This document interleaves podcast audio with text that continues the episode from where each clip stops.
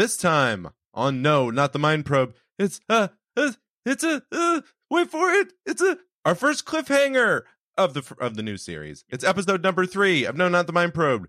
Human self destruction. John, I sometimes wonder why I like the people of this miserable podcast so much. That's you, John. Why do I like you, John? You make a you make a mean cocktail. You got that going for you. What else? Endearing, endearing. List your list your positive qualities.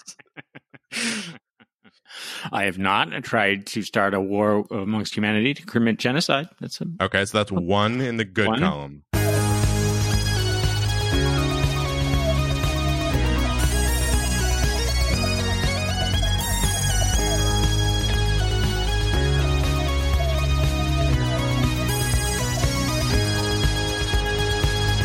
Welcome to No, not the Mind Probe, a podcast where we watch and rank every single Doctor Who story ever.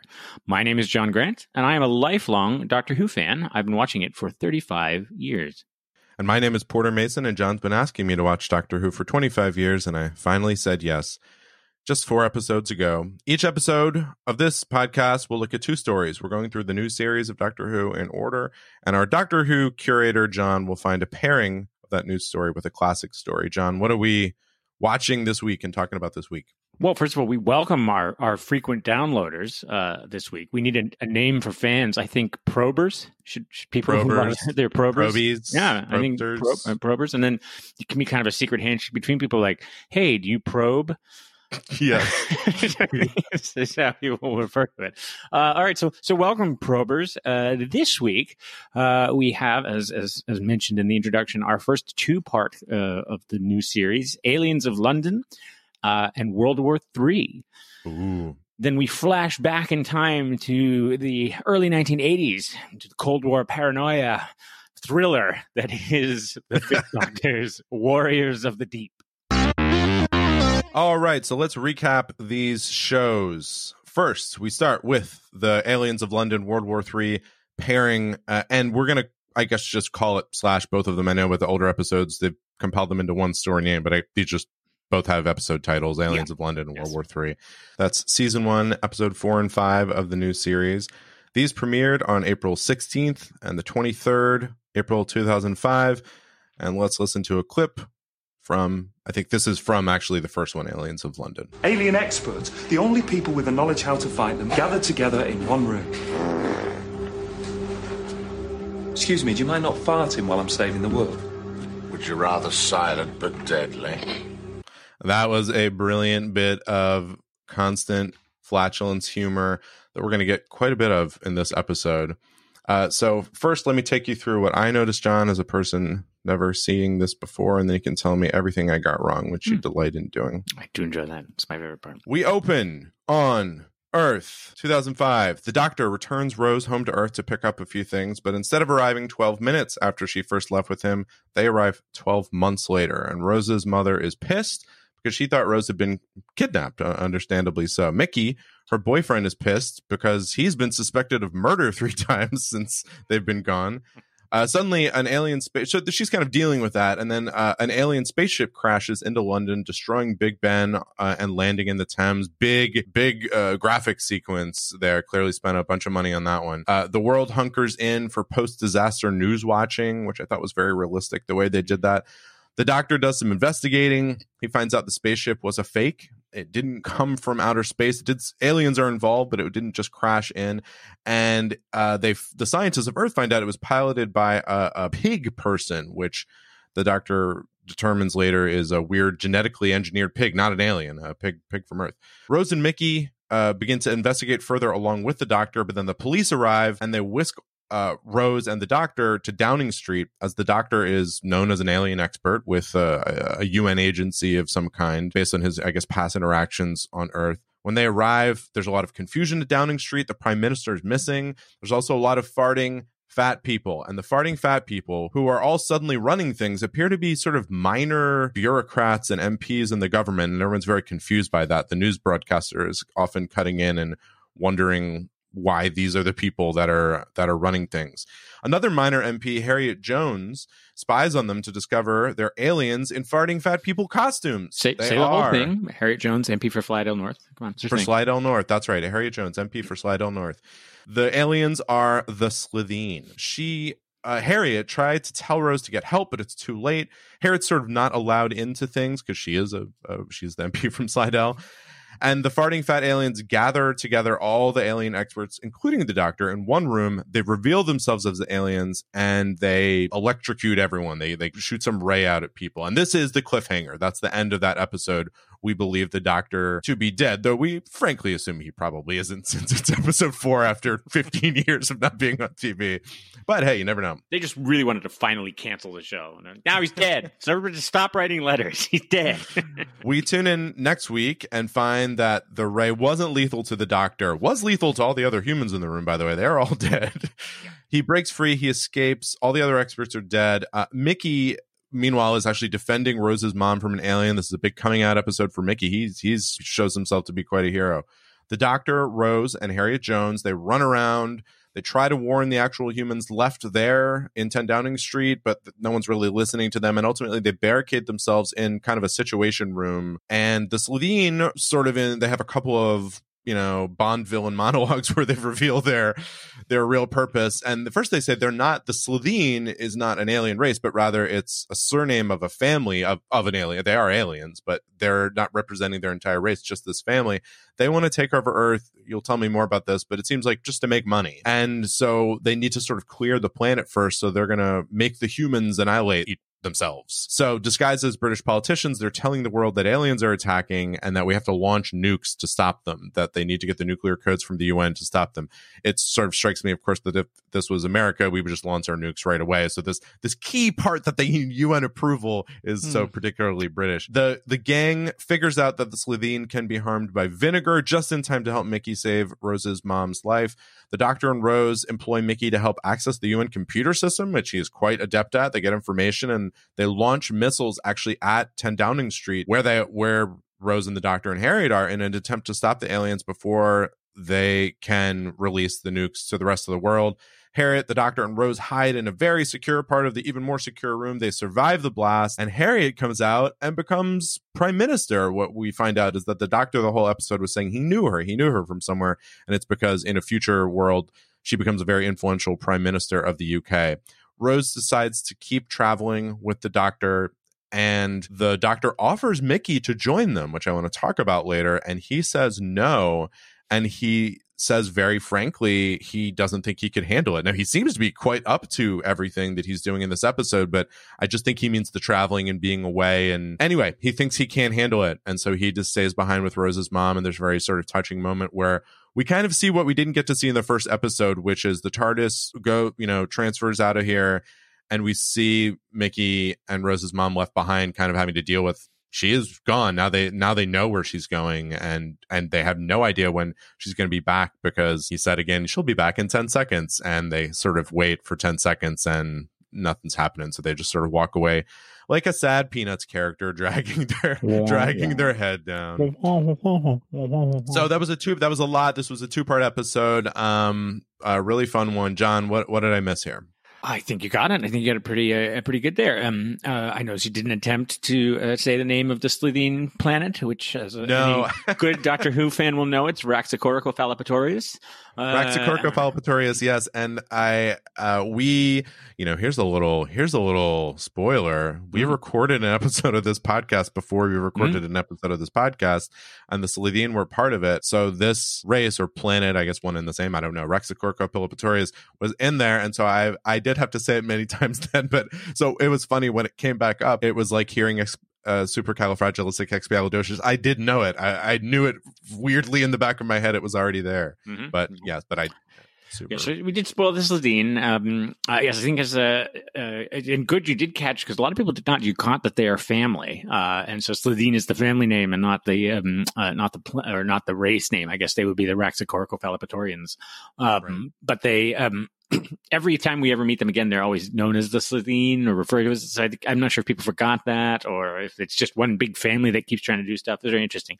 Maybe the rest of the maybe the rest of them are just back on the planet, like they're Hanging not out, really yeah. doing much. Not really. know. Yeah, they're not that busy. Um, uh, uh, you did. Uh, it's good. Um, uh, uh, cliffhanger. This is the return, the grand return of the cliffhanger, which Doctor Who was famous for, for their cliffhangers, which were always Right. occasionally quite contrived, or or, or uh, and and I think it's I think it's rather appropriate that they struggle a bit with the cliffhanger here because it's just very dramatic. Look, we're all being electrocuted, and then it's like, nah, I'm I'm not being electrocuted anymore. Now that we've come back, the Doctor just Well- takes the thing off and says, "You can't From you can't from the me." few of these I've seen, I'd say fifty percent of them have been fairly anticlimactic. I mean, Yeah. th- they might give suspense on the way in, but the res- the resolution of them is fairly anti. It's basically he's in danger, and then beginning of the next episode, actually, never mind. Let's Yeah, just move exactly. on. Gotta, yeah. There's um, uh, there's a very famous one in a, in, a, in a classic series of watch where, for some, for no readily apparent reason, the Doctor just climbs over a railing to somehow slide down a cliff and then just gets caught on the edge of the cliff like he's going to fall. And it's like, well, yes, you just climbed, and then it's the cliffhanger.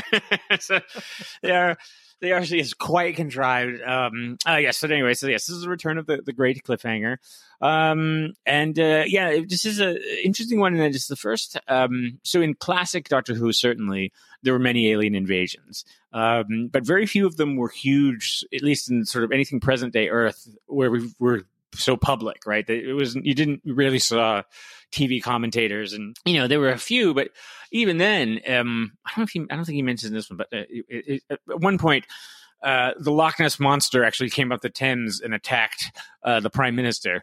Long story, uh, and uh, it's never really mentioned again. It's not like anyone's like you know, no one ever goes later in this series. Hey, remember that time the Loch Ness monster attacked uh, London?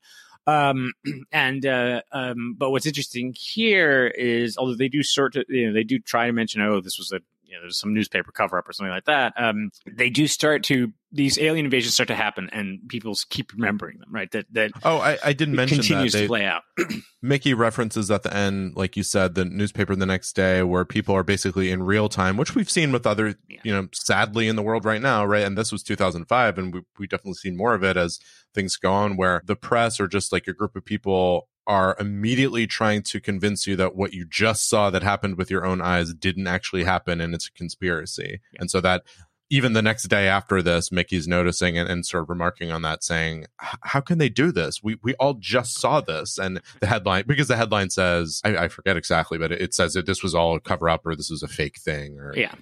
It seems like a lot to cover up somehow that Downing Street was blown up. Um, uh, you, you- um, also, it is it is in fact as a someone who who works in this field in government and things. The UK does not actually have to get permission from the UN to launch their nuclear. oh, weapons. is that just a that's It just seemed to be a, an odd plot contrivance here. I'm not 100 percent sure why. Um, I, I I'm not sure if it wasn't if it's not because Russell T Davies is a hardcore fan as we talked before. If it's not a reference to there was an early a Tom Baker episode, the one before the the Ark in Space, actually robot, um, and um, uh, for some reason the um, uh, it- it- well, dating is complicated, but for some reason, uh, basically, the UK had all of the world's nuclear codes to themselves, uh, and it was it was a way it was a way to prevent uh, it, it- um, how they described it. If, if global tensions are rising, the, they could just publish all the codes, and then that would somehow make everybody equal and somehow prevent.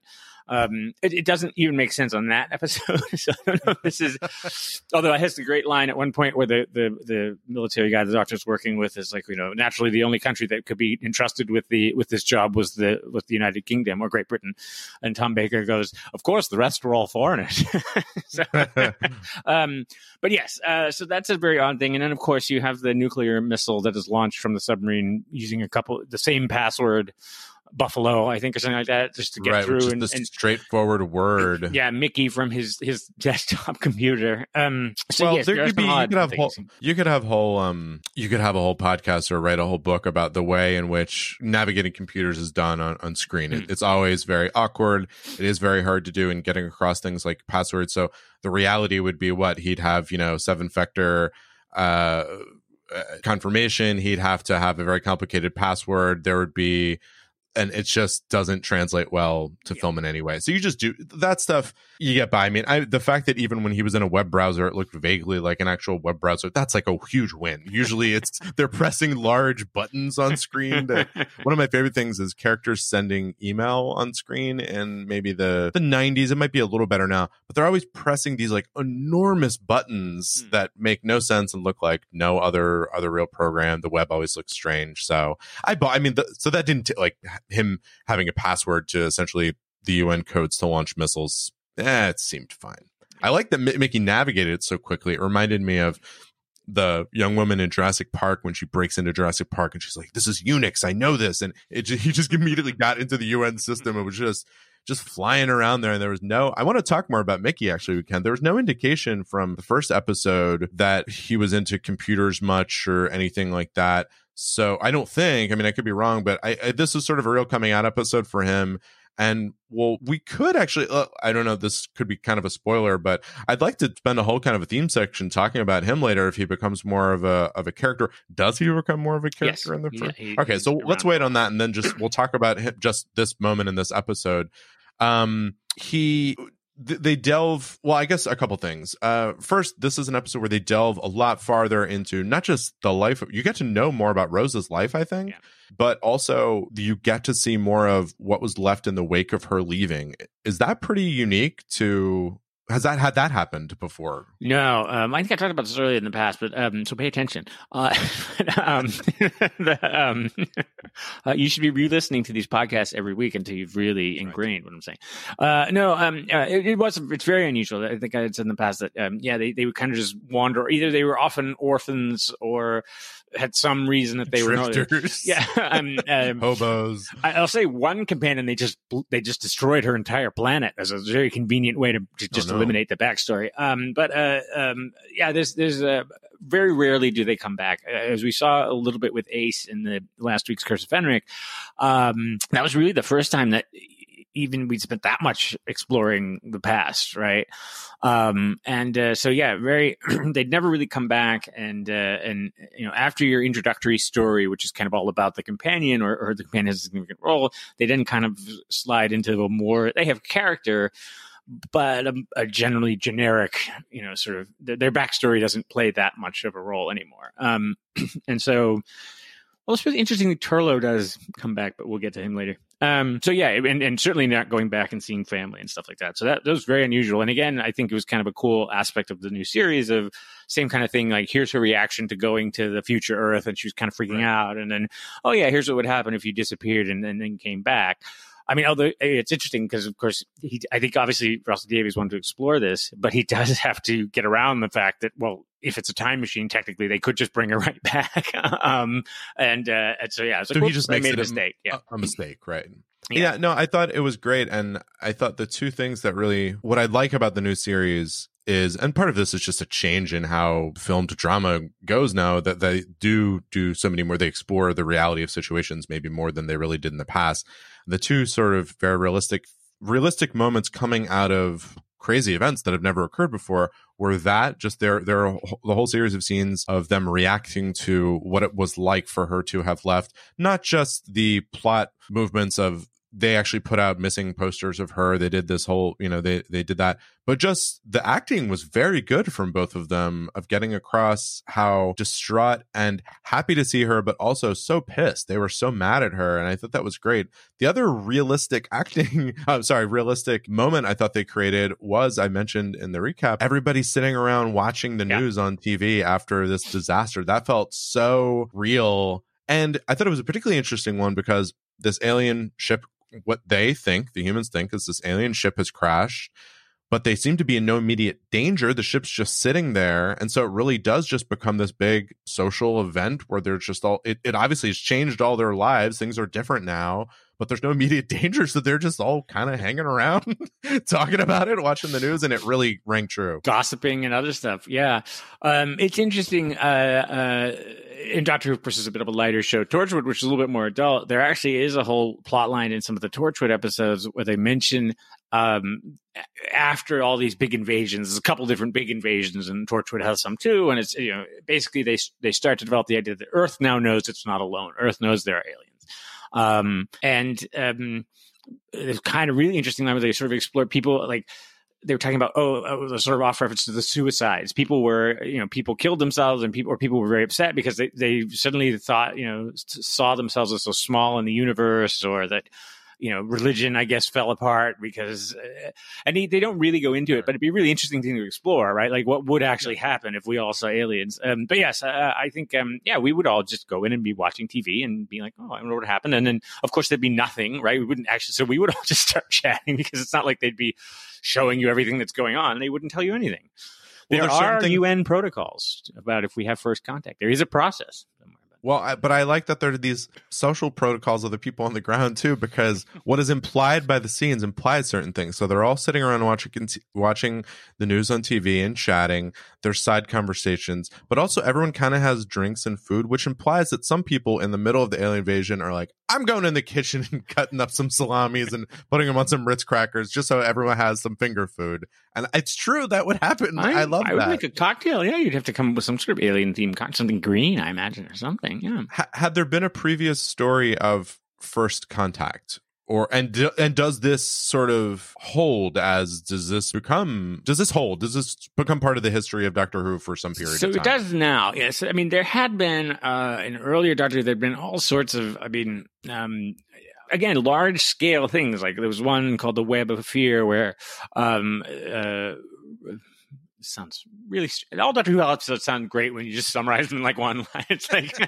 uh, robot Yeti from the Himalayas occupy the London Underground. So anyway, sure, uh, yes. and so the entire city is is evacuated and there's this web around it, and um uh, and then there is an episode we'll watch uh, not too long from now actually uh, that uh, is the original Autons episode, and they did all these shop window dummies came bursting out of the glass, and um, there is all of these sort of again in lockdown response there, but it always resets at the end, kind of. No one is ever like, oh, remember that time? And you know, every once in a while, the doctor has some line that's like, oh, you know, human beings have such a capacity for self deception or something like that. But but yeah, this is the moment where it really they they maybe not quite here, but I think at a certain point, Russell, because he, he engineers several large scale, hard to miss invasions.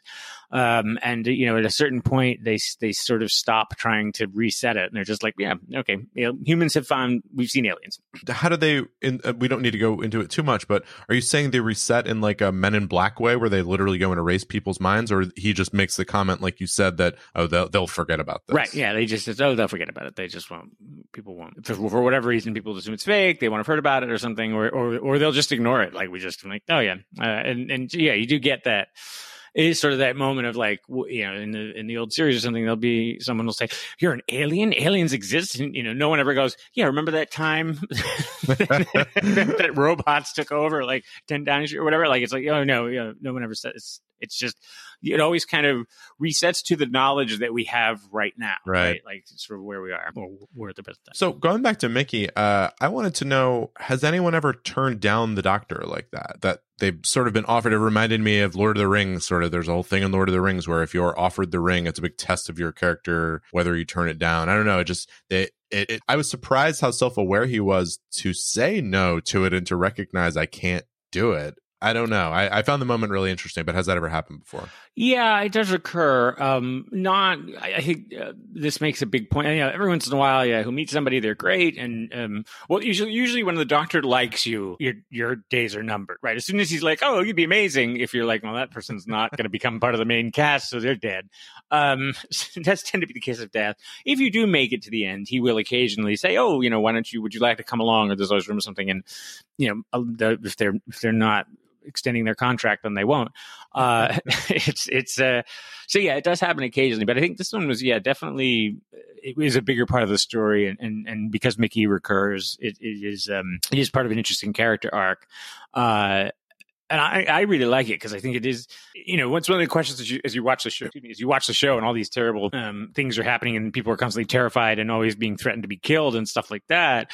Um, you know, you would be like, well, yeah, I guess it'd be cool to travel in time, but the constant threat of death would be That'd be the, tough. You know, in the negative uh, category. Yeah, you put that in the con side, um, and that would be, I think, that would be a lot, right? Um, Yeah, no, it was believable. Yeah, and, and, I, I get annoyed sort of... traveling for work. Like, like no, sometimes there's a delay, or I get a middle seat, and yeah, it's like okay, I was almost, we were almost killed by a nuclear war. Aliens started, and similar. similar if if if our close friend neighbors have a barbecue planned and then it rains and it turns out the barbecue's canceled. I'm so I'm happy when the barbecue next door to me is canceled and it's like, oh great, we have a day free. It's nice.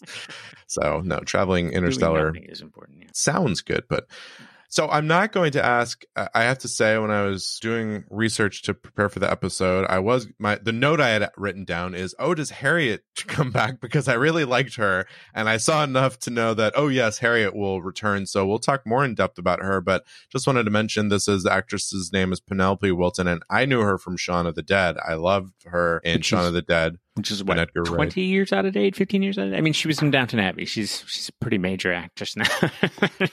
I know. I'm just saying that's where I first saw her. Yes, no, she was she was big in Downton Abbey as well. But I'm just saying like that's where I first saw her was oh, Shaun okay. of the Dead. I thought you were doing a mom thing. Where you're like, you know, it's just that woman that's in that show. That that, that nice lady from Shaun of the. No, she's great, and she she does recur. Uh, she's a great, um, uh, and I, I think it's it's one of my uh, I think my favorite moment in the whole episode is um, when they're at the door and he's got the screwdriver held up to the to the brandy or whatever and is threatening he's threatening the thing, and the Slitheen is you know, saying, "Oh, agitators will explode," and they say, "I'm sorry, what did you say you were going to do?" And they realize he's faking it, right. um, and then he passes it. He he goes to hand it back to her, and she goes, "You pass it to the left," and then he hands it yes. to Rose. that was very no, very she was very funny, very good. Yes, and uh yes, and she's in like you said Downton Abbey, many other things. She's just a wonderful actress and she again brings reality to things and I'm sure is it well and is in fact a very good dramatic actress we've seen in other places, but she does so well with the humor too. Yeah. It's really she's, really great. Um, she's in the um she's in that Ricky Gervais show Afterlife, which I don't know if you've seen, but she's very good. It's very it's funny and oh, dramatic. Yeah. It's very good. She's very good. It is very good. Yeah. Oh, the last right, we'll thing add that to the podcast list after the last thing I wanted to talk about with this episode uh, is they we talked about special effects in a previous episode, but this is a both these episodes have they have a couple big effects moments and then they have some ongoing effects that they use for the aliens in a way that was a bit more they went for more with with the Slitheen than earlier. And they combine so the couple of big moments are the actual alien invasion and obviously the destruction of Downing Street and the the crash landing of the ship those I think, especially because they are very contained, look really good to me. I mean, I'm I'm certainly not super nitpicky of stuff, but when you see bad effects, like you have seen enough good effects by this point in our lives that you notice them. Those felt really good. The, the ones that were tougher were the ones that they tried to use ongoing with the Slitheen, where they went between practical effects of like a big rubber suit for the Slitheen, and then mixed over to when they would pull to a wider shot and show the Slitheen like moving running, around when yeah. they were yeah when they were hunting them. mm-hmm. And one of the problematic things was they, which is just always hard with character animation in in 3D, is the the the movement in the practical didn't match up well hmm. with the movement in the CGI. So they moved in a very cat-like and nimble way in CGI, and then they were just sort of trotting around and bouncing around with the in when they were in the practical suit. So that didn't work well, but you could tell that they were just kind of trying to go for it. I, I don't know if they pull back from that at all or they keep trying for that. I, I, think when they're close up, they should just stick with the practical effects. It's goofy, but it, it works fine. It, and certainly those moments when they were moving around with the CGI, when the Slitheen were becoming these sort of raptor like creatures, it really felt like they had taken moments from Jurassic Park and tried to recreate them as these super fat baby headed aliens. But uh, it took me out a little bit, but I don't think it really detracted that much from the overall episode. And this was 2005, so I yeah, I mean, it's, that's the thing. It's sort of hard to things have moved so fast and and you know everything kind of blurs together but uh, yeah it's you know i'd be interested to see what movies were coming out in 2005 but um uh, yeah it still is impressive cgi and certainly for doctor who um and uh yeah um uh, the the big sort of money shot was definitely the ship crashing into Big Ben. That was in all the previews for the show. And again, sort of signaling, hey, this is going to be bigger and and more effects heavy than you you're used to. This is not your this is just your father's Doctor Who.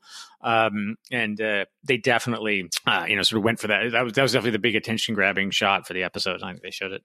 So well, to give you uh, to give you some comparison about like where this stands with effects in 2005, this came out, but also Hitch came out Mm, with okay. uh, Will Smith. So you can Yeah. kind of see where that is. It's a CGI fest. Uh, no, um, uh, War of the Worlds came out actually. Spielberg's War of the Worlds. So you can say we were pretty, we were pretty far along with Hmm. CGI, and actually, funnily enough, uh, the Hitchhiker's Guide movie came out in 2005. Oh, wow. That's really funny about that. that came out that same year.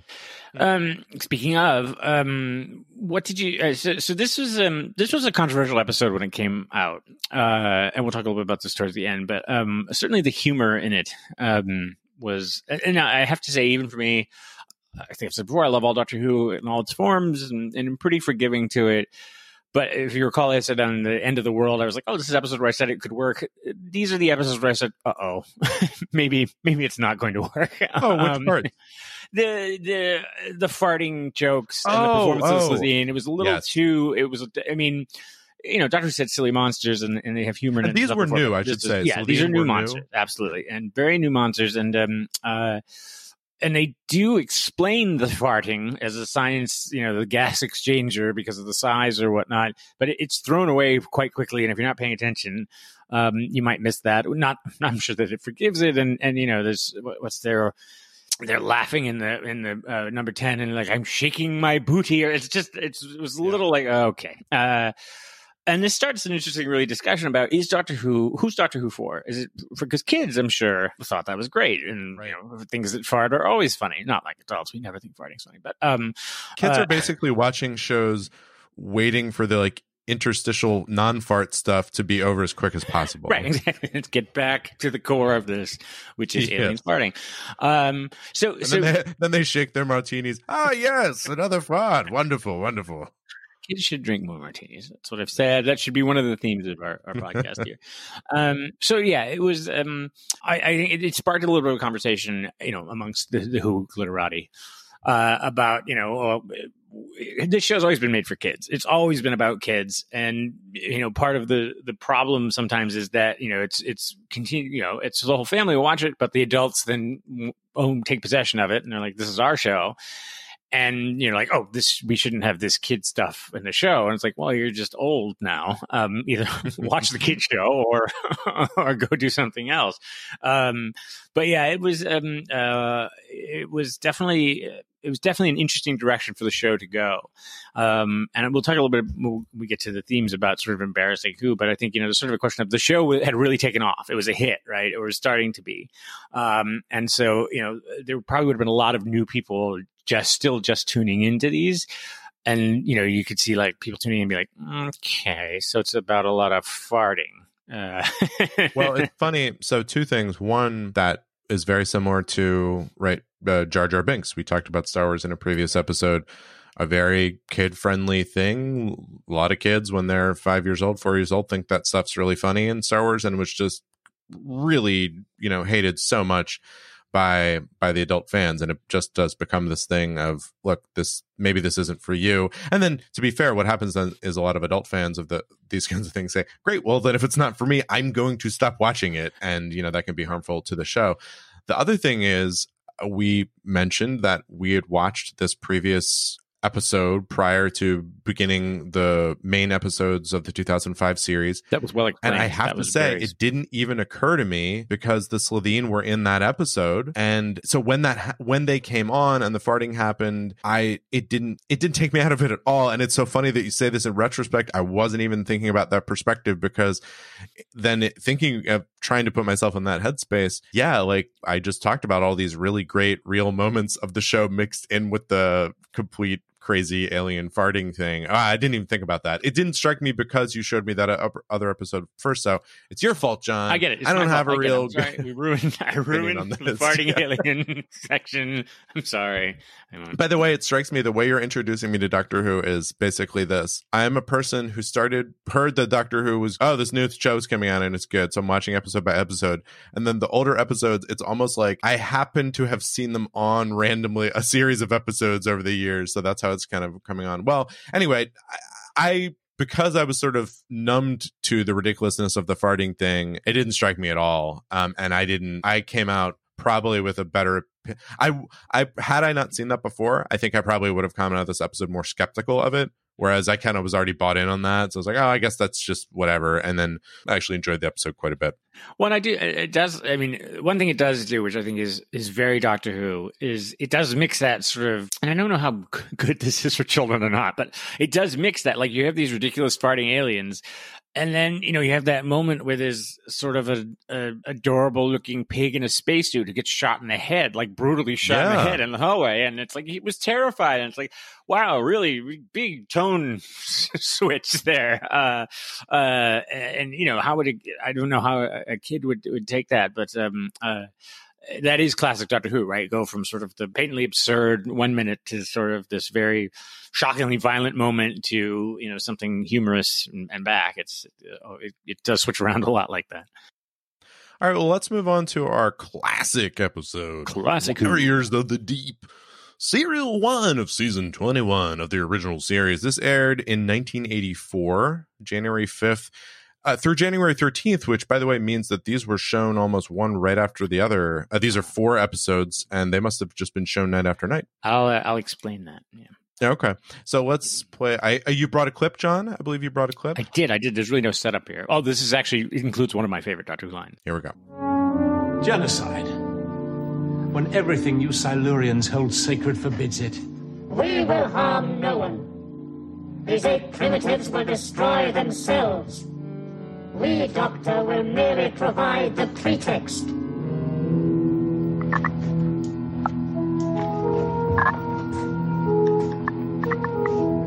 You'll trigger the war this base was designed to fight. Yes. And these human beings will die as they have lived. In a sea of their own blood. Nice. Yeah, See that, their that blood. Yeah, and that, you know, I feel like that's so. A, that's a line I've always wanted to work into casual conversation. You know, with Doctor Who, but but you know, you, you drop that in a staff meeting, it just really takes off the rails. Um, and then um, the other thing is, it's kind of like you know, one small step for me. Like you feel like they got together and wrote, like, we're going to need a really good put down here. Uh, you know, what what how should how should we do this? Uh, sea of their own blood. Oh, I like that. I like that. We're in the water. All right. Well, I'm going to try to recap this. This was a challenging episode. I'll talk about a little bit about why it was challenging to sort of figure out aspects of what were going on, though I, I did get a lot of it. The doctor, and this is the fifth doctor, and two companions, another brash, sassy woman Mhm. named Tegan, Australian. Australian, okay, and an uptight young skinny dude with a skinny tie named Tarlo. Turlough. Turlough. They arrive somewhat bumpily on. So here my confusion begins. So I, I'm sort of trying to put my confusion as I'm watching it. This became clear as the episode went along. But they arrive somewhat bumpily on Earth? Question mark. Maybe underwater. It's unclear because there are never any establishing shots that make anything clear. And then also they are often cutting to a bunch of futuristic humans that are nearby. Maybe. Uh, the year is 2084. They mentioned that, so it's 100 years after the episode aired. And these humans that they cut to, who we know are futuristic because they have kind of plastic suits on that are very cool looking. And a lot of eyeliner. A lot of eyeliner. A lot of eyeliner. Yes, Men yes, yes. They sort of look like what if a David Bowie video had taken over the world? Yeah. And then that Which in what this was. 1984 was a real risk people were concerned about. they're they're either running a submarine or an underwater base and then i say submarine because they're all operating very both what their their goal and also how they're acting is very similar to a cold war era nuclear subs as john knows my favorite movie is hunt for red october so Mhm, this is mhm. I, I i was in on that uh, Yeah. part of the episode right away so they're patrolling their human enemies who are some seemingly unnamed nation that we're meant to think of kind of like the Soviets and they're ready to launch their weapons that aren't aren't nuclear but they they release a deadly chemical that decimates all life. So it it's a proxy for a nuclear weapon. I think they tried to make it that this is worse than a nuclear weapon, which that honestly really wasn't. But Proton, anyway, uh, proton missiles or something. Okay. The ship's missiles are fired by hooking one of the crew, Maddox, a young red haired man with a lot of flop sweat. Mhm. I mean, they really zoom in on the flop sweat. He is tense. And for some reason, and he's called an ensign, meaning he's very low down on the totem pole. But for some reason, the only way this entire base can operate if this if the ensign is hooked directly into the mainframe via a port on his head, kind of like the Matrix. He's jacked into the ship, I guess, at large. And they seem to imply that the only way the missiles are fired is through him, or yeah. He becomes symbiotic with the ship and he controls part of it that no one else can. But on board, a group of the humans are spies working for quote the enemy Mhm. and they aim to use maddox to destroy the ship launch the weapons again it was sort of unclear what was happening uh, meanwhile, there are also aliens that we cut to here and there. Again, maybe they're nearby. It's very cl- unclear to me. Um, the filmmaking gives us no cues as to how the aliens and humans are spatially related in any way. Uh, they are fish people called the Silurians who move very slowly And speak uh, very and slow. they speak slowly. I, I put down they talk very cool. I loved the. I found the aliens the most endearing parts of this this episode. I really liked them. Hmm. Uh, they are warriors, and they're planning Of on the deep. destroying. What's that? They're warriors the of the deep, deep. yes. Yeah. They're warriors of the deep, and they're planning on destroying the humans. Not totally clear why, uh, but they work with another race of aliens. And they talk even cooler. The serpent-like race called the Sea Devils. I really, really liked them. Whispering monsters are very popular. Ugh. Yeah. Very cool. They also move very slowly. Uh, the doctor and his companions board the ship. They get into a fight, and the doctor falls into water and is immediately declared drowned by Turlough, which is one of my favorite things. He literally just fell in a puddle. Yes, and they're he like, yeah, we just gotta. We gotta gently move falls in the water for less than five seconds. He's drowned. Face it, Tegan. And even, even right because there's two companions. So Tegan's saying, "Well, we should go down to get the doctor," and he's like, "Just let him die. He's done, and we're all done for." It it was really hilarious to me. That was the cliffhanger. So that was the Mm, cliffhanger of the first exciting. episode. Mhm. And they they do zoom down and they do try to show him it's drowned. He literally just fell in and he's already floating on top of the water with his arms dangling Mm-hmm. As though he were drowned. Uh, turns out, uh, spoilers, he's okay in, in within the first half second of the next episode. The aliens first move to attack the humans because uh, up until this point they haven't actually interacted and again i had no sense of are they going to it seemed to just be cutting to a different show occasionally and showing some aliens uh, their first move is they release a third being onto the the human ship base called a Myrka. And basically, this is a person dressed up in a big bug suit with a huge sea monster butt on the end of it. Mhm. And it invades the ship, and the humans, they're skeptical of the doctor and his companions, but they, they work together because they're they're gonna try to defend themselves against the Myrka. The doctor blinds the Myrka with light. Um, there's also a great moment where a piece of the wall falls on Tegan, and they they act their little hearts out, trying to convince Clearly us that that wall is. it's not even a mattress; it's like styrofoam. it's it's it's not heavy at all. They're trying to like, I can't lift it. Yes. I can't do it. Um, ultimately, the doctor builds an ultraviolet ray that fully destroys the the Myrka. I'm skipping around a bit, but to, just to get, to get through the humans that are plotting to destroy the base, that continues on while this is happening. They end up controlling Maddox. Uh, you can tell me more about the details here. There was a, a duplication effort.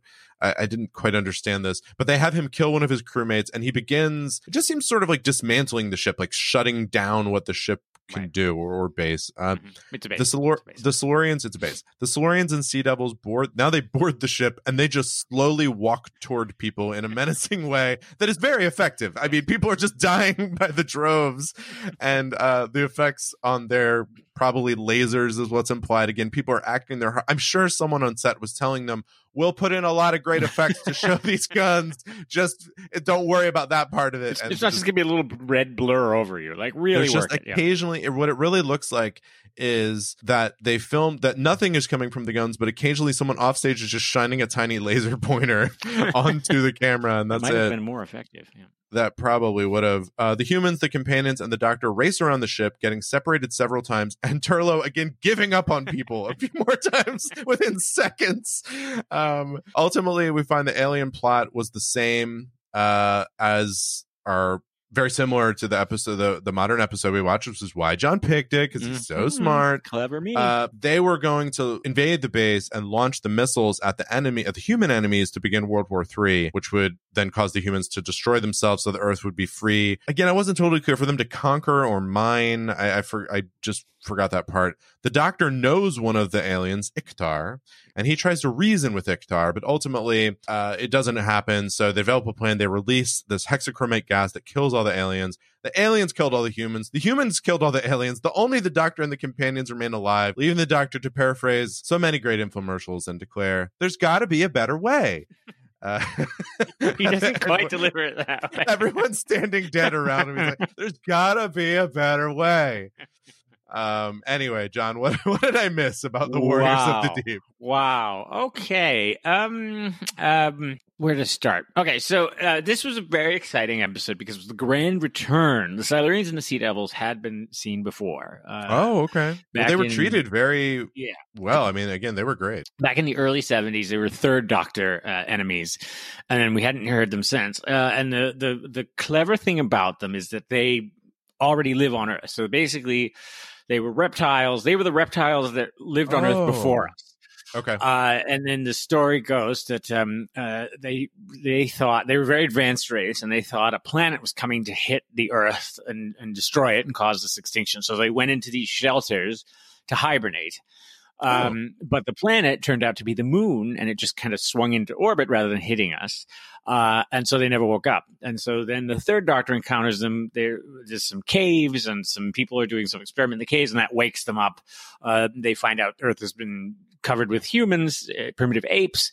Uh, they get upset, and they're sort of, you know, and there's a whole thing about the Doctor kind of saying, "Look, you know, you should you should live together. You're reptiles. You could live in the deserts. There's a lot," and and the humans being like, "No, no, no. We we're going to just kill them." Uh, and that's eventually what they, they do. Um, they sort of betray. And it's, it's it's actually it's one of the great early Doctor Who episodes. Uh, uh, Doctor Who and the Silurians. Um, fun fact: uh, they of course are named for the Silurian period, which many people who understand uh, uh, this stuff have pointed out did not have reptiles in it. They should be have been called the Eocenes, apparently. Um, but That's what was bugging me Silurians the it whole is. Time. Yeah, exactly right get through that. also it's not clear why anyone why they, they refer to themselves by the names given to them like why would you call yourself the sea devils They were- but they do That's funny. Um, well, it's kind of a cool. It sounds. Uh, it sounds impressive. It sounds kind of badass. yeah um yeah um but no uh, so so that's sort of the backstory um that makes much more sense. I mean, that makes a lot of sense. Now, they now that you're some of what you said triggers remembering some lines where they reference that, but did they skip through some of it because they had been on pr- to Well, some extent because this it had is- been this is for one of the Talk about- critiques of later Doctor Who, which is that the, so they, they started bringing these fans who were fan advisors. There's a very famous one, Ian Levine, um, who seems like a very nice person, but he he'd seen all the Doctor Who and he remembered stuff because they didn't go back and watch early episodes or anything because they again they weren't repeating these in the early '80s. Um, and so he would sort of remember stuff and say, "Oh, we should we should bring these these things back," which most Okay. kids watching would have never seen before. So so not every- so, but then they would start to you know assume you knew more of the backstory, um, and so this is you know the beginning of Doctor Who becoming a little more inaccessible to sort of the casual viewer because it's like, oh, if you don't remember who, because it's, it's you're seeing if you don't remember who they are, they don't make as much sense. It's exactly what they're doing. no. And like I said, they just made very little narrative effort to set things up, and it didn't need much. It just needed some stuff at the beginning, even if it was clumsy. Just say like, "This is who they are. Here's who they are," and then fine, it'll all connect later. But uh, there was just nothing. They just started showing these scenes that were being filmed. And they are exposition heavy scenes anyway. Awkwardly, like at one point, it's like you yes, know, it about their own motivations. Yeah, it troubles me that our Sea Devil brothers didn't wake up as they were expected to in the first place. It's like, yes, why would you need to say that to each other? We I wish one of the other Silurians had turned to him and said, "Yeah, I know." we- But that's what was, in interesting. you." They would come onto the scenes and uh, lay a bunch of pipe, which is the, like the exposition. They were clearly setting things up, but but they but they set things up in their own self-contained part of the narrative. And so you knew that the threads were going to come together, but it literally got through. Uh, it definitely the first episode, nothing ever came together, and then maybe by the end of the second, you started to get, oh, these people, yes, confirmed are in the same place at least, maybe. Which I mean, you, it sounds silly because maybe think I'm I'm joking, but it's just not clear. You don't know. You assume that's why the story is being told to me, but it's just really. And it, it reminded me too of I don't know if they were still doing this by this point. You remember you mentioned in a previous uh, episode that a lot of times they'd be kind of doing almost filming this almost like Saturday Night Live live to tape where they'd be running between rooms. It really felt like that this was being done by a live shoot. They had one on the Silurians, one on the the human, the main humans, and then one on the Doctor and his companions, and they were just cutting the cameras back and forth. They just put nothing else in there. By, by this point, they weren't doing it that way, but this was, I think, the stories. This one was very rushed. Um, that that there was a lot obviously going on. There's a ton of costumes and stuff. Um,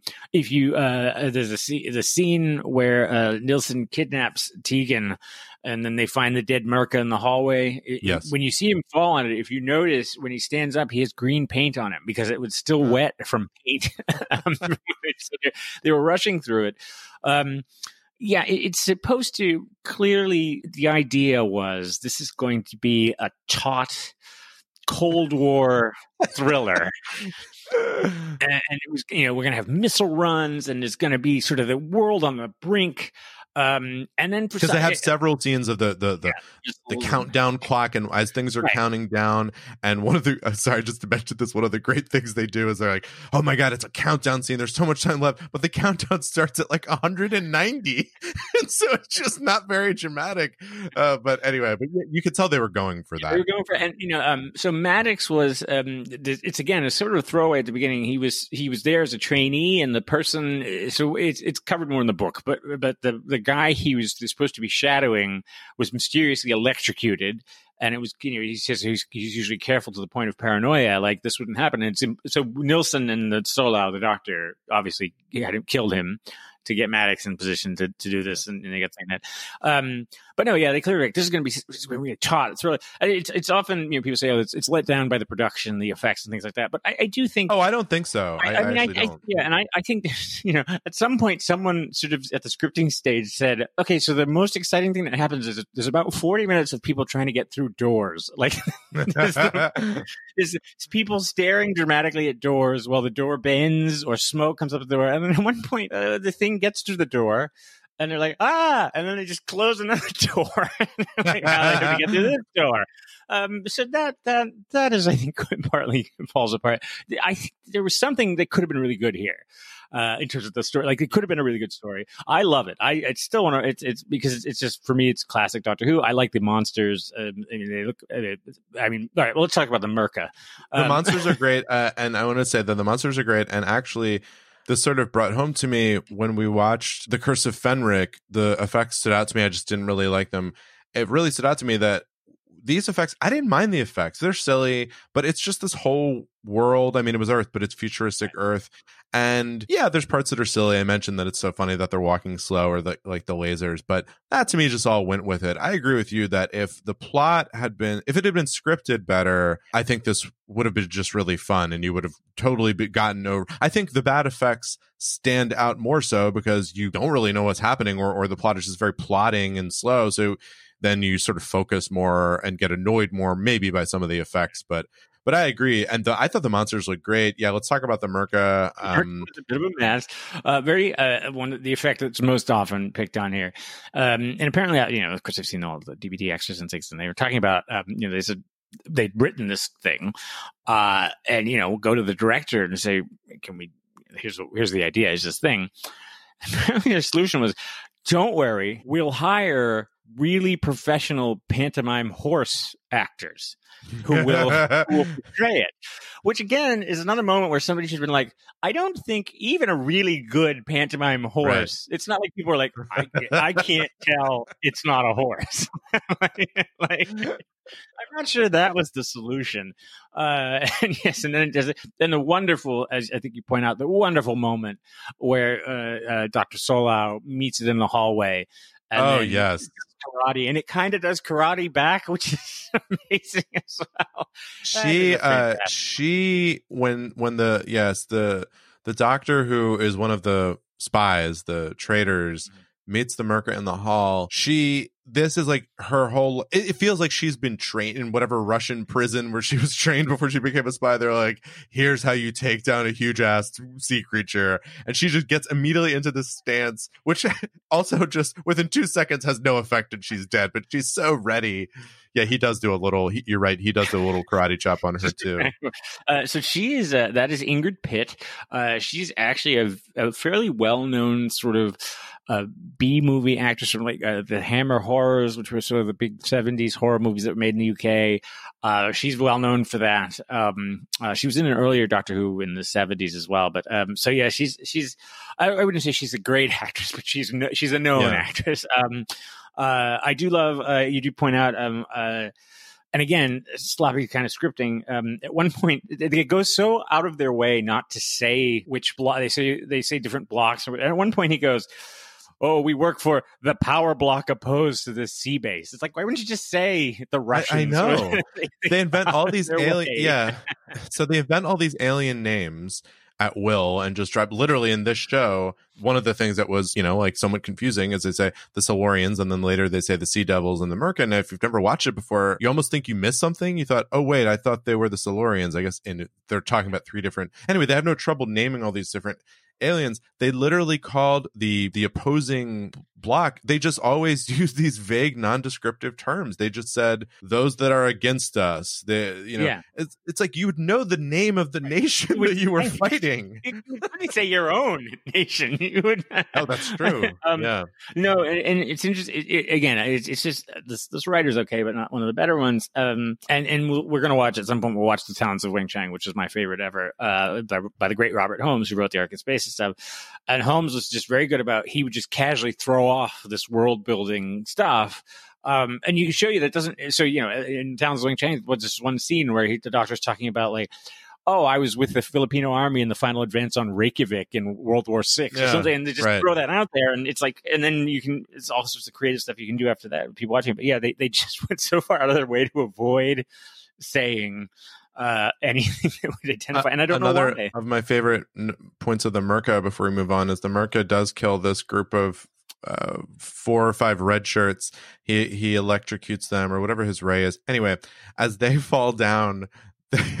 I can't explain it maybe well over audio, but they they're they're meant to just drop to the floor dead, but instead they just slowly set themselves down on the Oh, floor, and it's the So don't funniest death each other. scene because they're you know they don't want to get hurt. They're obviously being paid like twenty dollars a day. They're like, um, I'll fall down, but I'm not going to danger myself. It's very very funny. Again, and- and- thing where it's vague that so the Myrka is supposed to be electric electrified. Yeah. so its tail touches the wall, and they're touching the wall, but it's it's very and um I uh, the other thing that is always I find amusing about this one is at the end I think guitar. They're trying to get them with the oxygen, and Commander Vorshak is trying to help the doctor do the turn off the thing. And Icthar shoots Vorshak, but it's so underplayed, and you don't see, you don't realize Vorshak gets shot. If you aren't paying attention, it's not clear he Hmm. gets shot, and then he just seems to basically. He sort of clutch, grabs his stomach, and then you know the doctor saves the day, and then Vorshak kind of wanders over the screen and goes, "You did it," and then just falls over. Which, if you didn't pay attention, you wouldn't know he's been. And and I think even I, I think they even added a line like Turlough says he's been shot, like, and you can tell it's been ADR'd over the because it was just not clear what was going on. Um, so yeah, this was this was a bit of a a bit of a disaster. Uh, um, Do the Sea Devils and the Silurians come back again? uh, in in the new series, they do yes. Oh, Um, cool. uh, they- because they are. It is a. It's a cool idea, right? This idea that there's a species here before us. They might. Want Oh, the backstory back. you just gave Agreed, me yeah. from the earlier episode sounds a that's really interesting, but also even without that, I thought they were just they the voices were cool and the look. I thought their costumes were very cool. Yeah. Um, although it is interesting. So the Sea Devil costume to make them look bigger, uh, the and also the shape of the reptile head. The Sea Devils, the head is clearly in the neck, right? They can see Right, the actor right. can see out the gill, which is generally okay, except occasionally like their heads are just tipped over. Just it looks like they're having a stroke. Uh, Let's talk a little bit about the Fifth Doctor and these companions. Uh, you know, so I'll give you my take, which is, oh, the Fifth Doctor, the super boring Doctor. I just, I just didn't. I mean, it was fine, but boy, from all the ones we've seen so far, my first impression of him was just kind of milk toast. I, I, I don't know, not much personality there. He was given a, you know, and as we said, this wasn't the best script in the world. Maybe this particular set of episodes, but the the jokes were kind of flat, and I don't know. That that was my first impression. Yeah, um, he so that's this is Peter Davison, um, and he um, he comes after obviously the fourth Doctor. Spoiler alert: uh, the fifth Doctor comes after. Um, I saw a couple things. Uh, uh, a new producer had taken over right before the fourth Doctor left, um, and uh, was really the show had become very. It had become wackier because Tom Baker wanted it to be funnier, and he liked to be funny. The show had become a bit funnier.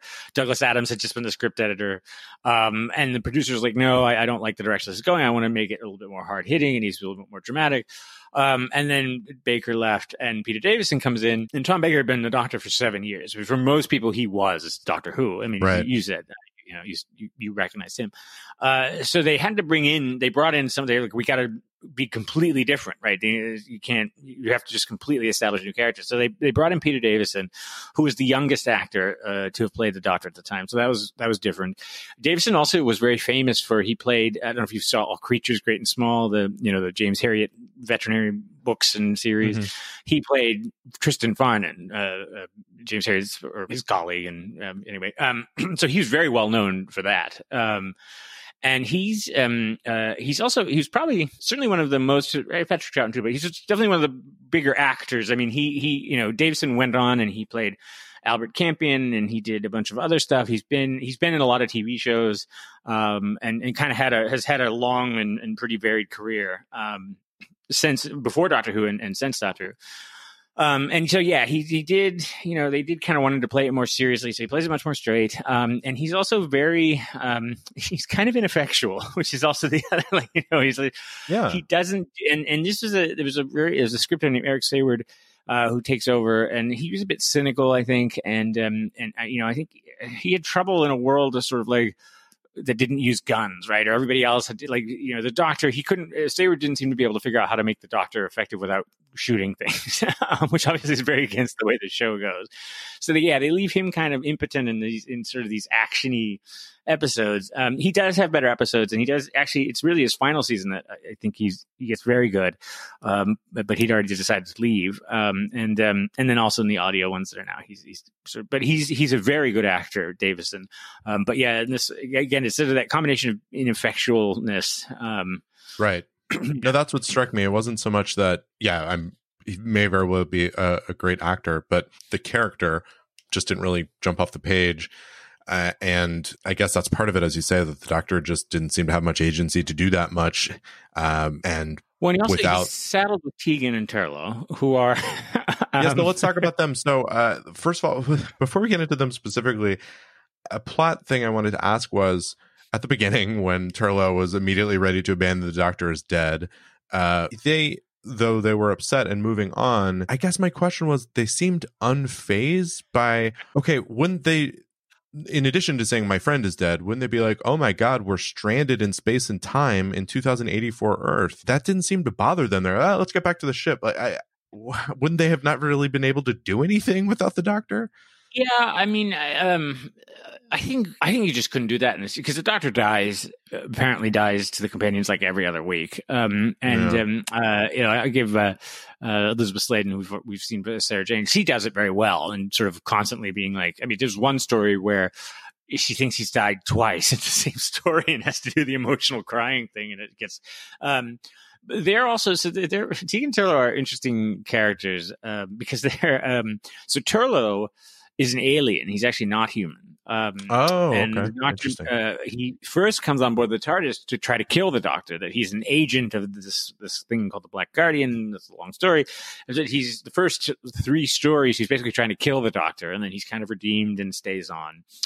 Tegan is um, uh, a lot of people don't like the character of Tegan. I, I, I think Janet Fielding does a great job. I think I think it's an interesting character, but and she's almost the most realistic in some ways because Tegan just never wants to be there. Like she is, she's yeah. She was sort of kidnapped um, by the master in an earlier, in an earlier story, um, and the doctor keeps promising to take her. She's an air stewardess, uh, and she needs to get back to Heathrow so that she can catch her flight because it's her first day on the job. She's actually never been there. And, you know, for the first season, she wears an air stewardess uniform for reasons, but um, uh, yeah, and and so she her whole thing is like she's constantly complaining, like oh come on why, you know you can't get me back we're not here. And and so this was actually the beginning of, of, maybe them not immediately trying to get her back to earth but um yeah so they're, they're both very and, and so then again you match them up with this sort of ineffectual doctor um and it makes for a very odd dynamic. Uh so yeah well, so my, yeah my impression of Tegan it's funny because Tegan was someone endearing to me. I didn't mind her. I could see what you're saying that she's complaining a lot and maybe that would wear on me more with more episodes, but I didn't mind her. I mean, it, she seemed along the same lines of some of these other brassy dames that yeah. they, they, yeah.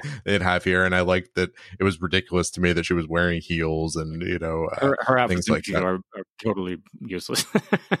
Turlough was more fascinating to, to, me because I just couldn't quite get a beat on him. Uh, for one, in the first opening scene where he came out, it seemed like there was sexual tension between him and the doctor. Uh, th- there was just this odd he he just woke up or whatever it was and there was just like an odd moment there where I thought, oh, something going on here. oh, Um, hanky panky the TARDIS, never. yeah, well, okay, but I'm just I saw what I saw, and No, you then didn't. You didn't see that. No hanky panky in the TARDIS. I told you. anyway, but then as it went on, yeah, he was just so keen to just give up on everyone around him over and over.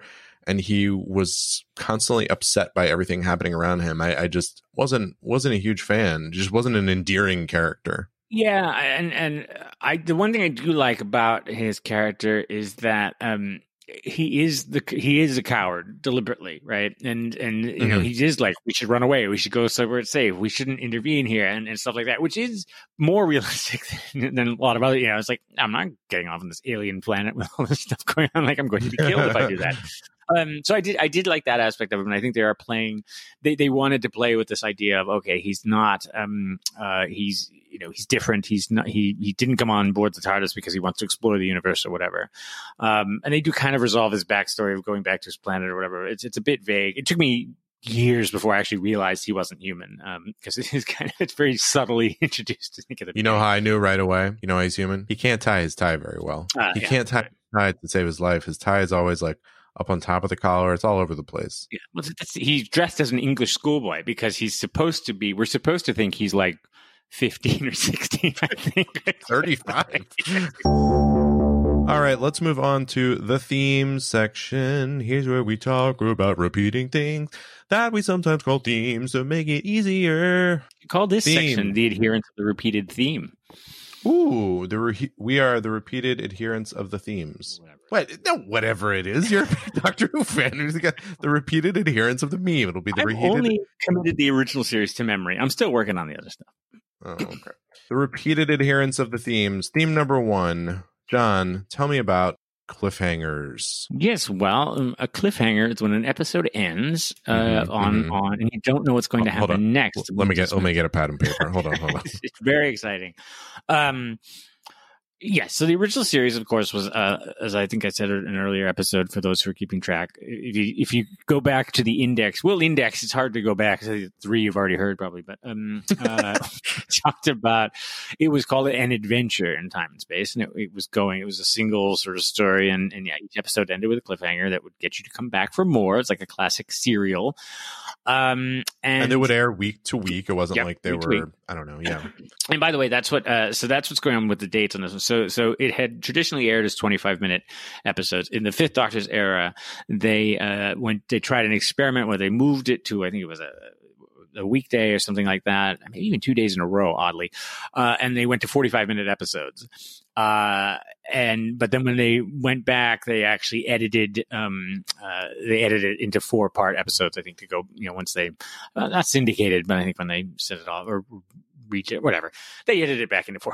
um, so, uh, which is why some of the, um, uh, um, some of the episodes in Warriors of the Deep or some of the cliffhangers are a bit weak in themselves, right? That this, um, the one I like is uh, um, episode three when you know they, they kill Nilson, the Sea Devils kill Nilson, and then they look at the Doctor and they're like, "Your turn," and then you get the dramatic cliffhanger. And they come back and it's like, he's like.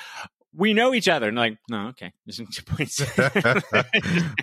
um, which is, and this is, you know, so interesting. Um, uh, there's a great series in, in Doctor Who magazine in, in the in the mid to late '90s, which of course you'll have read, uh, where they actually do um, they break down Doctor Who stories and they use the book uh, story, which you know of as the as a Yeah. Robert writer McKee. yeah to sort of talk about how these uh, you know how to develop the stories and stuff like that and and but they, one of the things they talk about is that the, the challenge with doctor who is you you're trying to create a four part six part whatever story that works in that pattern right the building and the climax and the resolution, all that kind of stuff but then every 25 minutes something dramatic has to happen to be resolved Right. So- right. So sometimes it's um it's a um uh sometimes it's a really interesting cliffhanger and they build up to interesting things and other times it's just like quick here's some random jeopardy for them to be in. Uh next week we're going to watch one of the all-time great terrible cliffhangers where they they go around a corner and they see a floor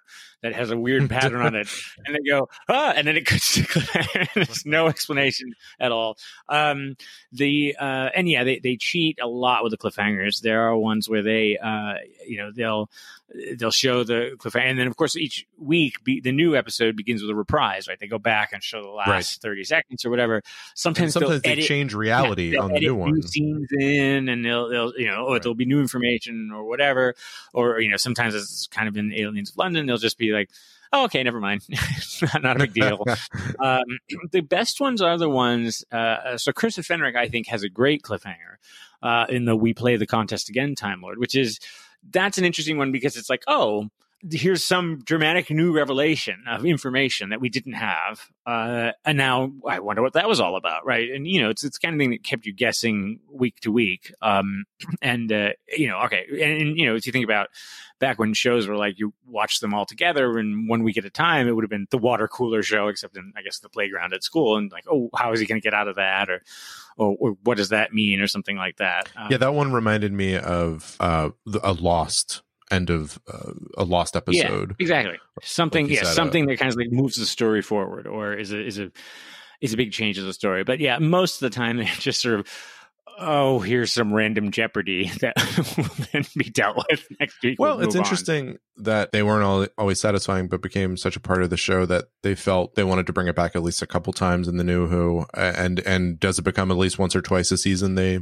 do something? Yeah, there's yeah, there'll be a couple of multi-part stories um, each season, and um, yeah, and they are. Um, uh, there's one coming up in this season that has a fantastic cliffhanger and a great uh, a great resolution to the cliffhanger that is funny, unexpected, and um, it really works. But um, uh, yeah, they um. It is, and and certainly for there's a lot of Doctor Who that sticks in my mind, having seen it the first time, and definitely some of the cliffhangers, right? Are are you know sorts of shock reveals, and they, they do it well sometimes.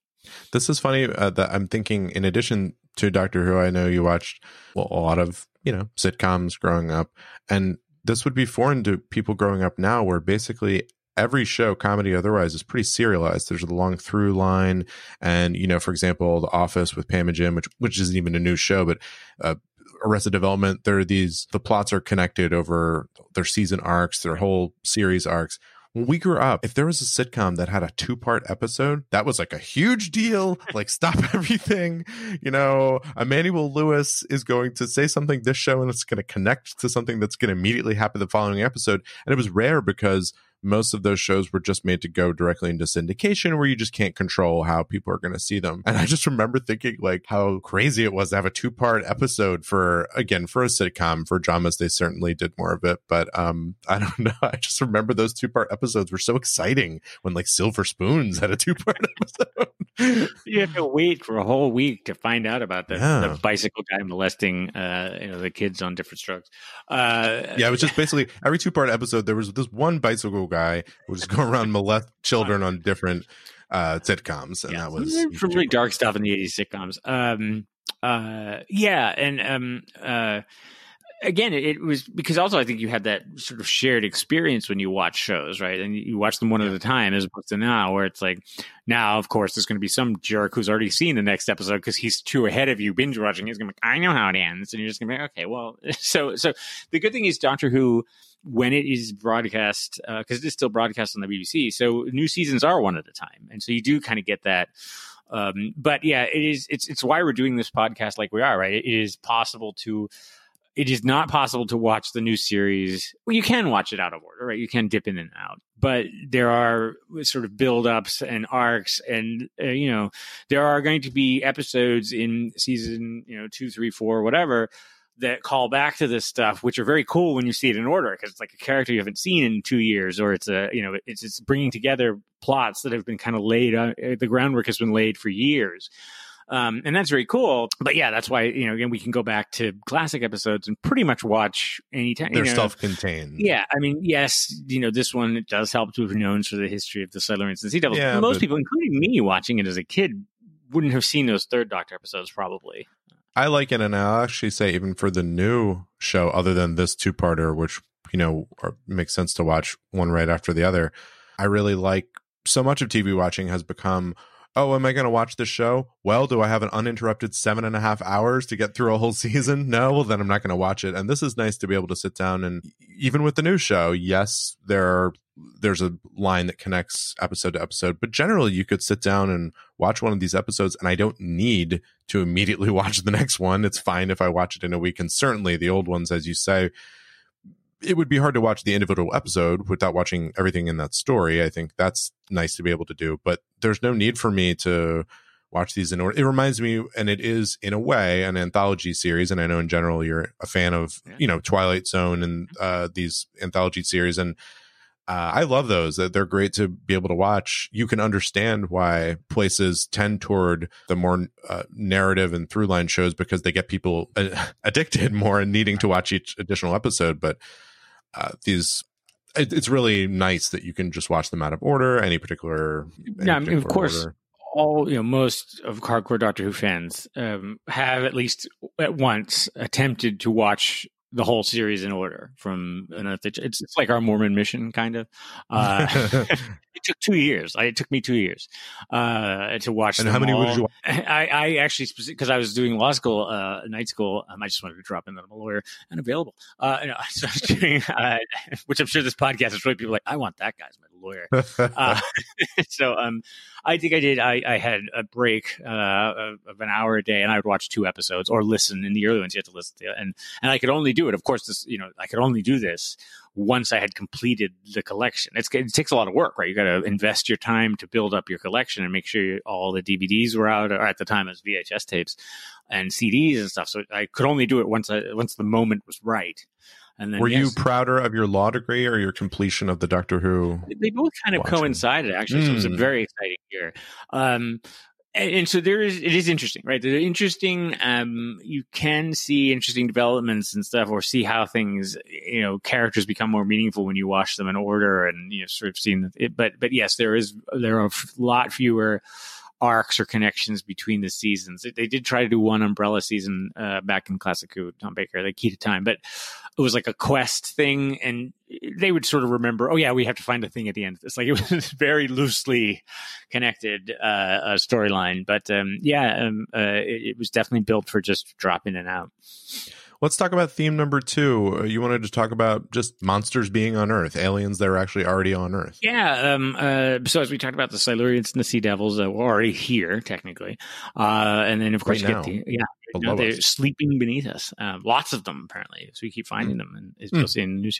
Uh, and then yeah, you get the Slitheen sort of invading, uh, invading Earth. Um, uh, and you know, this is the uh, they did so in the third Doctor series uh, seasons. Uh, they decided to reformat the show a little, and the initial seasons with him, he was uh, exiled to Earth by the Time Lords for for crimes, uh, and he couldn't leave Earth. So they were like, it's just an entirely Oh, Earthbound wow. series. Uh, and they he he goes in with this group called Unit, which he mentions actually in Aliens of uh, London. Yes. Um, uh, Unit is a is a sort of United Nations military arm that the Doctor works with as their scientific advisor.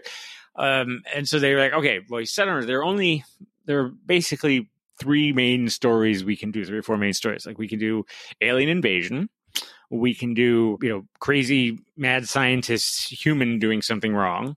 They said we can do monsters already here, which is, and we can do parallel worlds. And they did all that in the first Oh. season. And they're like, okay, well, I guess that's pretty much it. and then it just became alien invasions all the time. But yeah, I think so. I think the Southern Sea Devils are kind of like, okay, let's see if we can do something creative here. Um, and uh, you know, it's interesting. I am. Uh, I was actually thinking about this um, today. The first season of Doctor Who uh, of the new series is all set on Earth. So far, everything's been set on on Earth, right? We have, uh, like, Oh, yeah. Right. um, and the far future, but yeah, yeah. and and it, it continues to be, I believe, um, which is is part of a sort of philosophy, at least for this first season, is sort of a philosophy of I think, yeah, I'm trying, trying to remember when they actually do go to an alien planet. It's a while, um, and it was I think it was an interview with Russell T Davies where he said, you know, well, look, you know, people we want to get people interested in the story, emotionally involved, and, and nobody cares, you know, if Planet Zog is you know, Right. Mining dispute that, yeah. with Planet Zorp. Uh, we are, and I don't. I don't know if I agree with that. I mean, I don't. Would you care, like, if this if this were if if Warriors of the Deep were happening on Planet Zorg? Um, I, I mean, it's like I wouldn't make much of a difference in this case. Yeah. yeah, would be more invested or not. And also, again, the allegory is so strong Yeah, to the, the power the- block opposed to this Ye- one, yes. which I represent. I have my deep loyalties to the power block to opposed the to power block. Uh, let's let's talk about uh, speaking of Warriors of the Deep. Let's talk about embarrassing who you wanted to talk about the the Yeah. more embarrassing moments or just general uh, episodes and seasons of the show that are There's- embarrassing. there's a complex that Doctor Who fans have, which is eh, especially before the new series was there weren't many of us who watched, or certainly more not many U.S. fans, and then you know, it went off the air in the U.K. and I, or or it became a thing that I think you know kids in the U.K. watched when they were little, uh, but then they went through puberty and discovered the opposite or same sex or whoever they were attracted to and, and didn't care about Daleks anymore, whereas a few of the stunted ones continue to. So it became a it became a you know, it was definitely a cult. I mean, it was, it was a cult show. Uh, always considered a cult show. Um, and you would you would defend it, right? You want to be like, oh no, it's you know, it's it's a good show and it's well written and thoughtfully constructed stories, and uh, you know, there's there's great actors in it, and you you know, Douglas Adams once wrote for it, and you talk about all these things that were so great about it. And then inevitably, you would convince someone to watch it, or your Ah, parents yes, would come in the room, and then the Myrka would kick down a mattress that would fall on an Australian like, woman. "Why- Why is that pantomime horse covered in goo? and and or you know aliens would be farting uh you know and, and so right. um yeah there, there was you know doctor who's I, it is a wonderful show and i think it's incredibly well done but it does you know they sometimes overreach or they you know they get the tone wrong or there are there are and we'll, we'll explore those there are stories that are just not so great um and so you just but you become very sensitive to it it's like no i want you to love this show uh but you know oh yeah it's it's um uh it's like um they're just there are great moments. It's a big show. There are great moments and there are not so great moments, and you feel incredibly sensitive. It's like when I introduce people to Fawlty Towers, right? Fawlty Towers is a brilliant, one of the uh, universally recognized one of the greatest sitcoms ever made. But it's a farce, and it builds, right? It has to set up all of the rules before you have, and so uh, the first twenty minutes of some of the episodes are very slow, and they're not sort of laugh riots, and you just kind of want to be like, no, no, no, wait, wait, it's coming, it's coming. you know, they're going to have to hide the body or whatever. well, and, in uh, a totally different way, there's uh, there's a show that uh, tons of people love and think is the best show ever, uh, The Wire, which really only pays off in a in a huge way after sort of almost two seasons because they set up all these kind of chess pieces and then it really all starts to come together. I mean, it's enjoyable along the way, it's fine, but that's when, and it's so hard to ask someone to say, just watch 27 episodes, just give it 27 episodes, and then it'll really, you know, all starts to connect. That's tough. You people want to get it right away, Right. you know, you, you want to get excited about it yeah and, and again you just become very sensitive about like you've tried to sell this show and then yeah and then and it does then the myrka comes on you know again um and so i think that that was a, uh, like i sort of said about aliens of london world war three i think that was a that was why it was a dangerous episode sort of to do it that way. And i don't know if it was deliberate or not but it was like it was suddenly a show was taking off and people were like oh doctor who is back and it's amazing and it was getting these huge ratings. And then and doctor who fans were like you know, sort of quietly emerging into the sunlight, being like, "I've always liked it," uh, but then, then suddenly it's like, everybody's like, "All right, I'll give it a whirl," and then it's like, "Oh, I'm shaking my booty and farting," and then you're like, "Oh, yeah, it gets better." It's so funny.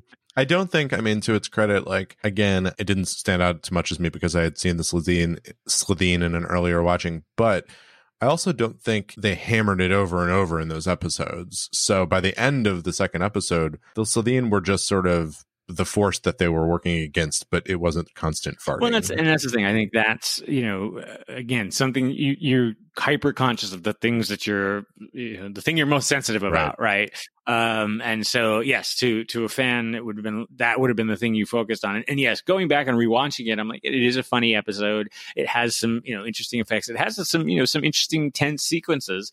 Um, and so it's a very uh, besides it's witty besides the those sort of obvious jokes. I love the um I do also love the uh throwaway when um, they're trying to find uh, vinegar to throw on the Slitheen and she's going through the cabinet. She's like pickled eggs and blah blah. And she just goes, "You Right, kissed right. this man?"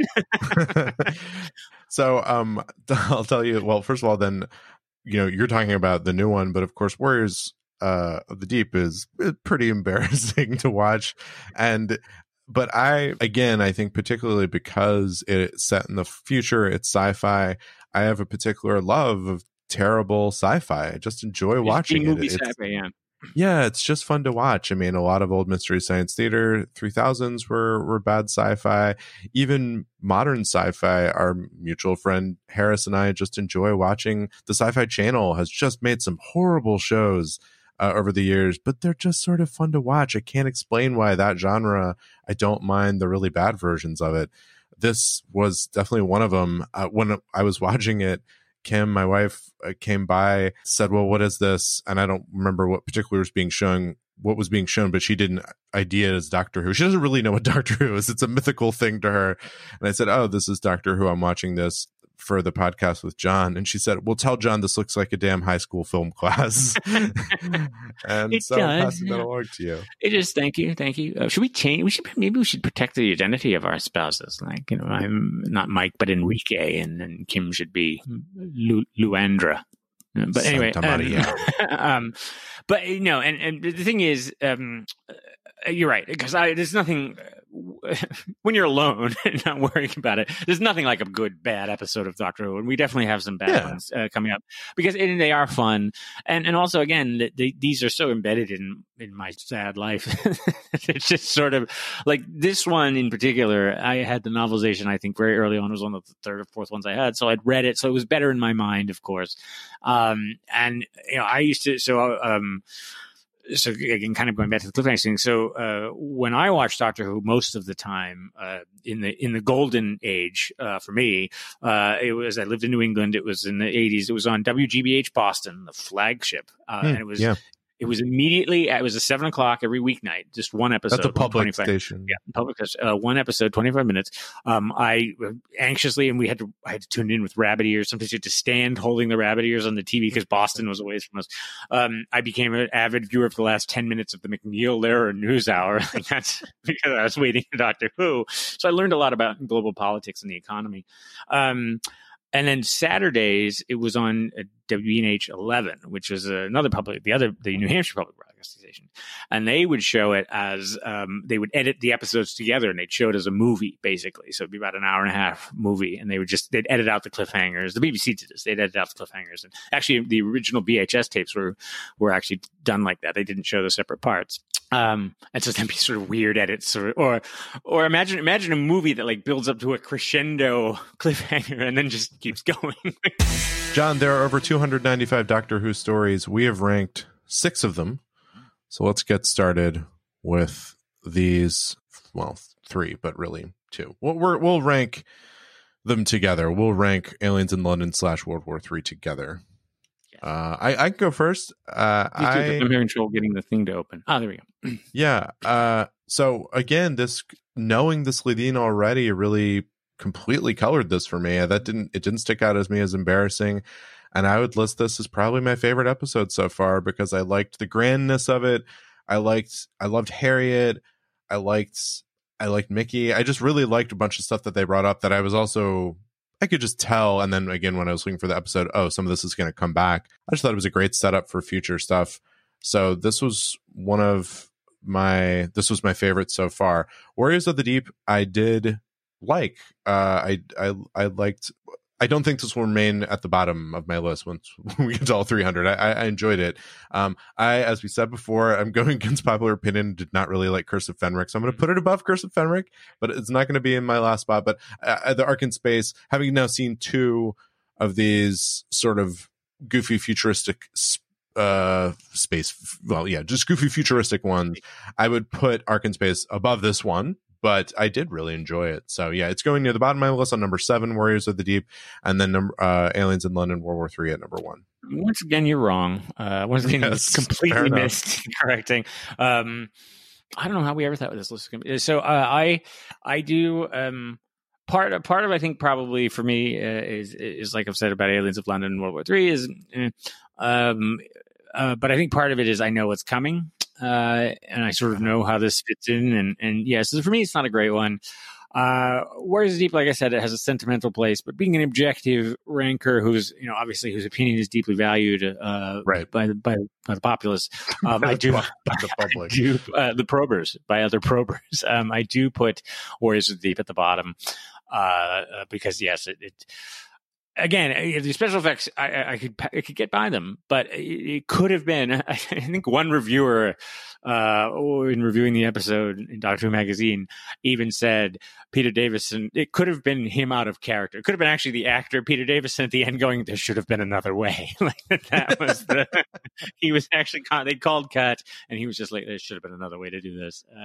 Because well, I think part been of it. I think part of it too is, uh, like I just said, I do have a love for watching these sort of bad ones. So this one just struck me at the right moment. Of, I just enjoy this. Um, we also rank our own episodes. Uh, once again, I'm going to put this most recent episode as the best. I think uh, episode four is the best one, uh, f- and then three, two, one on backward. Uh, but human self destruction, this current episode, and it's getting better with every word I say. I think it's just becoming better and better. Yeah, Uh, what, if, what if what if the button on this episode rockets it uh, even better? Yeah. like, we have to come back and do that. Well, we'll do that. In, we'll obviously do that in the reaction to uh, uh, yes, Yes, the mind yes. probe reaction. Yes. Yes, not the Mind Probe. uh, John, if people want to give us feedback, they can go to mindprobe.show. And I have been saying for three episodes that they can see notes of old episodes, our complete ranking, and how to send us a note. Um, they currently cannot do that. I'm I'm working on that. I'm using the out of the box uh, website for the for the podcast from the hosting platform, and I can't do any of that on this. So I'm working on And the out of the box, Moving. out of box website is, of course, the Sex and the City fan site. So it does, yeah. That's yeah. right. That's right. It's on the Sex and the City fan site WebRing, which confuses people from one thing to the next. Ah, remember WebRings. It's going to be a cold day before I give up my GeoCities page. So. So I will say, in the interest of some opportunity for feedback, uh, I will give my public Twitter account, which is at Porter Mason. If you do want to reach out and say anything, you can go to at Porter Mason. And please tell me that you're talking about No Not the Mind Probe so I know what context it's coming from. But uh, you can do that for the moment. And then That's uh, hashtag do you probe. That is hashtag do you probe. Uh, I just identify identify yourself as a prober, Yeah. as someone who likes to probe. I like to probe. I'm really enjoying this probing of children's television. I think that will really set off some alarm bells. Um, you can get me, of course, at the real Donald Trump. Uh, Yes, yes. Tweet at me there. Um, I had it first, frankly. Uh, so- yeah, yeah, yeah.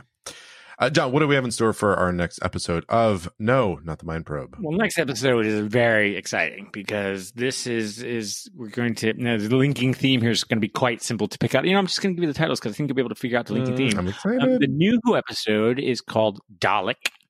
Mm.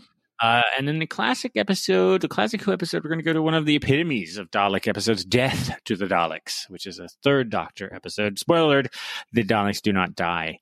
Uh, they obviously go on to more. So please don't, if you were going to be upset or anything like that. But yes, we will introduce ourselves to the uh, to the Doctor Who, the most the most famous monster uh, that Doctor Who has ever produced, the Daleks. But, you know, not being a fan, the only thing I really knew about Doctor Who was the guy wears a scarf sometimes, and there are these Daleks that don't go up the stairs. That's like basically all I knew. well, you just prepare to be stunned. There, I'm going to be shocked. They, yeah, they really, they really just throw away the throw away the uh, throw away the, the your expectations, tear them up. They may go upstairs. That's that was, that was the tease. that was the tease. Hey, they may go upstairs. You don't know. You don't know what's going to happen. In the end, they don't. They're like, yeah, but they might have. It was an option. It was an option. John, if there was any chance of saving this podcast, I'd be the first to go. But there isn't. There isn't. This podcast is doomed. We've only had 24 downloads this week, John, and my wife was two of them, and she didn't even post a good review. So it's it's not not going well as well as you might like. My mom downloaded one, but then then sent a text that said, "I'll listen to it later." that still counts as a download. I'm still All right. counting that. All right, yeah, yeah. Desperate, just curious to know what the impressions of me are. There must be impressions, and I, I think I'd find them funny. Oh, you mean at your work? Yeah, I'm sure people imitate me. I'm sure between my voice, my and particularly my hand gestures, I would imagine. Yeah, I mean, I'm in a little Facebook group of people who don't care for you. right. and uh, we talk about this stuff a lot. The hand gestures actually we enjoy, so actually we talk about other stuff.